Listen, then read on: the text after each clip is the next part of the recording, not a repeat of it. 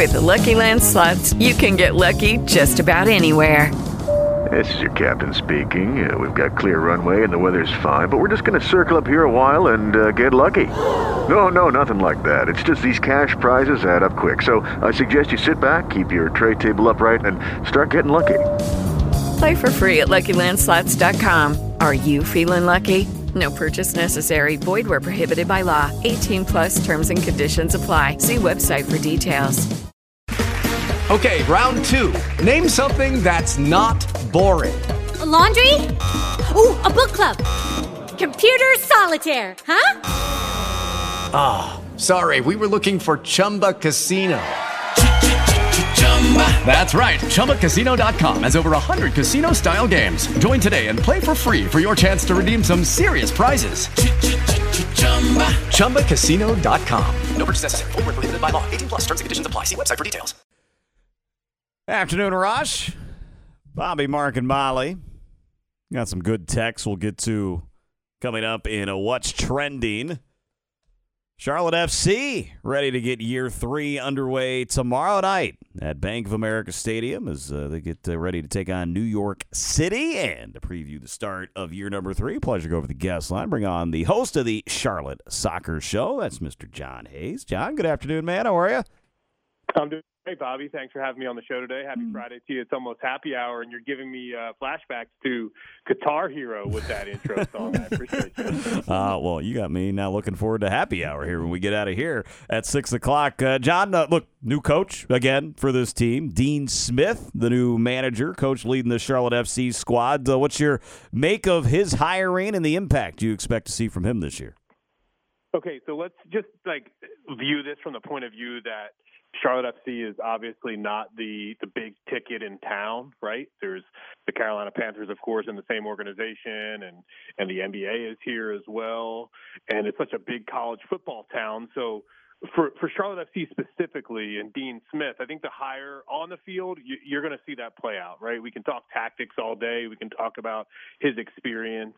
But I think, you know, specifically yesterday on Thursday at his first pregame press conference, what you saw was a manager who is able to connect with the fan base, a manager who's honest, who's not afraid to say what he thinks, and likes to have interactions with the media. This is somebody that, as far as marketing and PR is concerned, somebody that has done that song and dance at the highest level of soccer in the world right? So when you put it that way, uh, what Dean Smith has brought to this market, Bobby, is just somebody that I think ultimately knows how to professionally connect with soccer supporters and and help grow a, a brand. And you know, if Charlotte FC goes out and wins three 0 on on Saturday night against NYCFC, I think you're gonna you're gonna see him. You know, not necessarily celebrated in a way like he's he's just won a championship, but if they lose, trust me, he's not going to be afraid to face the music and talk about why and and going forward. So I think Dean Smith is a massive hire, and I think he's he's by far, if you think about all the franchises in town right now, he's the best manager in town, best coach in town. It's not close. We talk expectations for this team, uh, John. I just pulled up, you know, preseason and betting odds basically right near the bottom in terms of being able to do something special this year. What, what are your realistic realistic expectations for this team? Right. Uh, this is the the million dollar question, right? Because Charlotte FC is 15th in the East, 14th in the East. All the preseason predictions from the national pundits have all just put Charlotte towards the bottom of the East.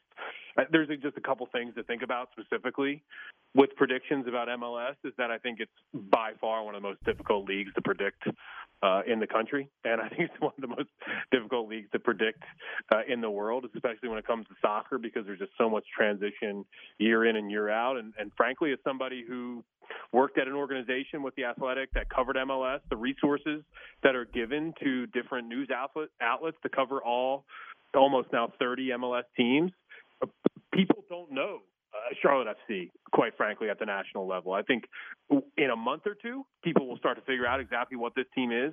But I wouldn't buy into any preseason predictions.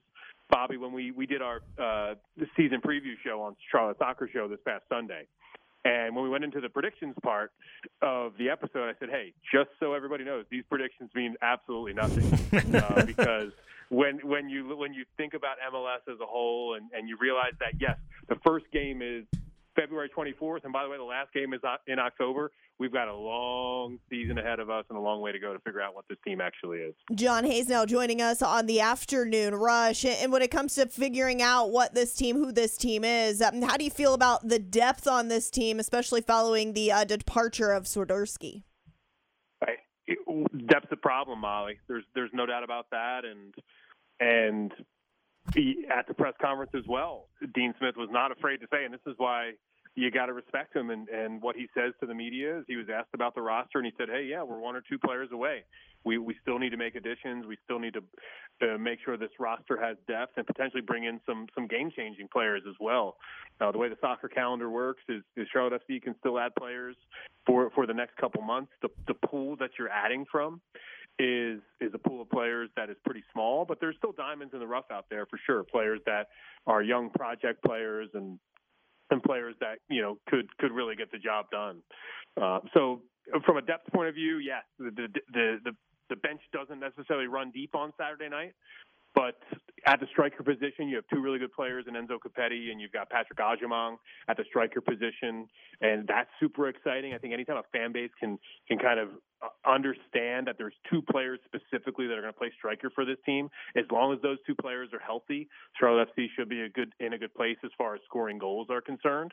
Uh, and, and then the strength of this defense all of a sudden becomes its midfield and and its defense. So Enzo Copetti and Patrick Agyemang, those are the two players you've got to circle. If those two players, Molly, are able to score goals, then depth won't matter. And are there young players or any other young players that you look at that you are most intrigued about or you do think step up as the season goes along? Yeah, 100%. And that, that young player is Nimfasha uh. And Nimfasha is a young project player. His 16th birthday was actually yesterday. And yeah, you heard me right 16 mm, years old. Wow and he was on the under 17 United States men's national team uh, this past summer. Uh, played absolutely uh, wonderful in that in tournaments with the with the national team. Scored goals, and Dean Smith has just talked about how he is so far mature between the ears on the soccer field than than a 16 year old would be. And and when the press asked him on Thursday and they pressed him on whether he would consider starting uh, a 16 year old in his lineup, Dean Smith w- was was totally comfortable saying yes. If if Nympha is is the player that that I I think is best, and it's his time to play on the right wing in front of 55,000 people. I'm not afraid uh, to give to give Nympha the start. And I think that's really exciting, right? So when you think about Charlotte FC in the very short term, Molly, right, where there's a match on Saturday night and and the result matters, of course. But then when you you think about the long term runway of this club and the fact that there potentially is a a player who's 16 years old who is one of the best players on the under 17 men's national team. All of a sudden, you start to realize if Dean Smith and uh, Nimfasha Nimfasha Berchimas eh, develop this relationship over the next couple of years, you could be talking about one of the best partnerships in the league. So, John, with that said, I mean, when you look at it, this this you know organization in year three is about to start tomorrow night. Who would you say right now is kind of the face of this franchise? great question because the face of the franchise was Karol Swiderski. There's no doubt yeah, about it. Right. Designated player signing, and and uh, on the final day of the, the transfer window in January, he's out the door, and he he makes a move to Italy, and he's and he's worried about the Euro 2024 playing with his Polish national team and Charlotte FC honestly was just not a priority for him. So I think the, the fan base has to kind of uh, take a look at, at this club on, on Saturday night and decide for themselves. I think that, that is it's such a great question because there's not a real answer at this point. And again, it goes it goes back to the unknown that is MLS sometimes and the fact that in front of 55,000 people, 60,000 people. I, I'm not sure how many people they're going to get in that building on Saturday night, but in front of a lot of people, somebody has the chance to step up and take take that that that description of the face of the Charlotte FC franchise. And sometimes the way it works, Mark, in soccer is that it becomes the manager. And I wouldn't be surprised if all of a sudden Charlotte FC wins this match on on Saturday night, and it's the first time they they won their home opener uh, as a franchise. People start gravitating towards the manager and start uh, looking at him as the face of this franchise. John, for David Tepper, look uh, within the NFL, I think fans certainly have an opinion about him. People that cover the sport, it feels like have an opinion about him. I'm not sure where the owners stand with him, but I think we know on the NFL side what people think of David Tepper. I'm curious in the MLS working uh, of you know of David Tepper. What is the perception of him? Do you think within the the uh, the league? Okay, so this is Mark something I've been thinking about for many months now because just I've been swimming in these Charlotte FC waters. I thought it was a really interesting project to get involved with and just kind of cover the team in, in a way that I could. And while I'm paying attention to what's going on, obviously with the Panthers and in the NFL, and just kind of seeing the reaction, and and by the way, being totally on board with the fact that it seems like David Tepper is is somebody that is a little too close to the sun when it comes to his NFL franchise. Mm-hmm. Hey, I was at I was at Panthers practice this past season, and you could tell it was like Fort Knox in there because David Tepper and his wife Nicole were in the house, and they wanted to make sure that nobody saw that David Tepper was basically trying to coach the offense on a Wednesday afternoon over there on Mint Street, right? Yeah. Yep. And what Charlotte FC has, Mark, is they have the benefit of David Tepper really not knowing soccer or wanting to get involved with the roster build. He didn't grow up as a soccer fan. This was is a total business venture for him. So everything that Panthers fans want, right? Hey, David Tepper, take a step back. You don't have to act like you're the GM. That's already happening at Charlotte FC, which is a really good thing.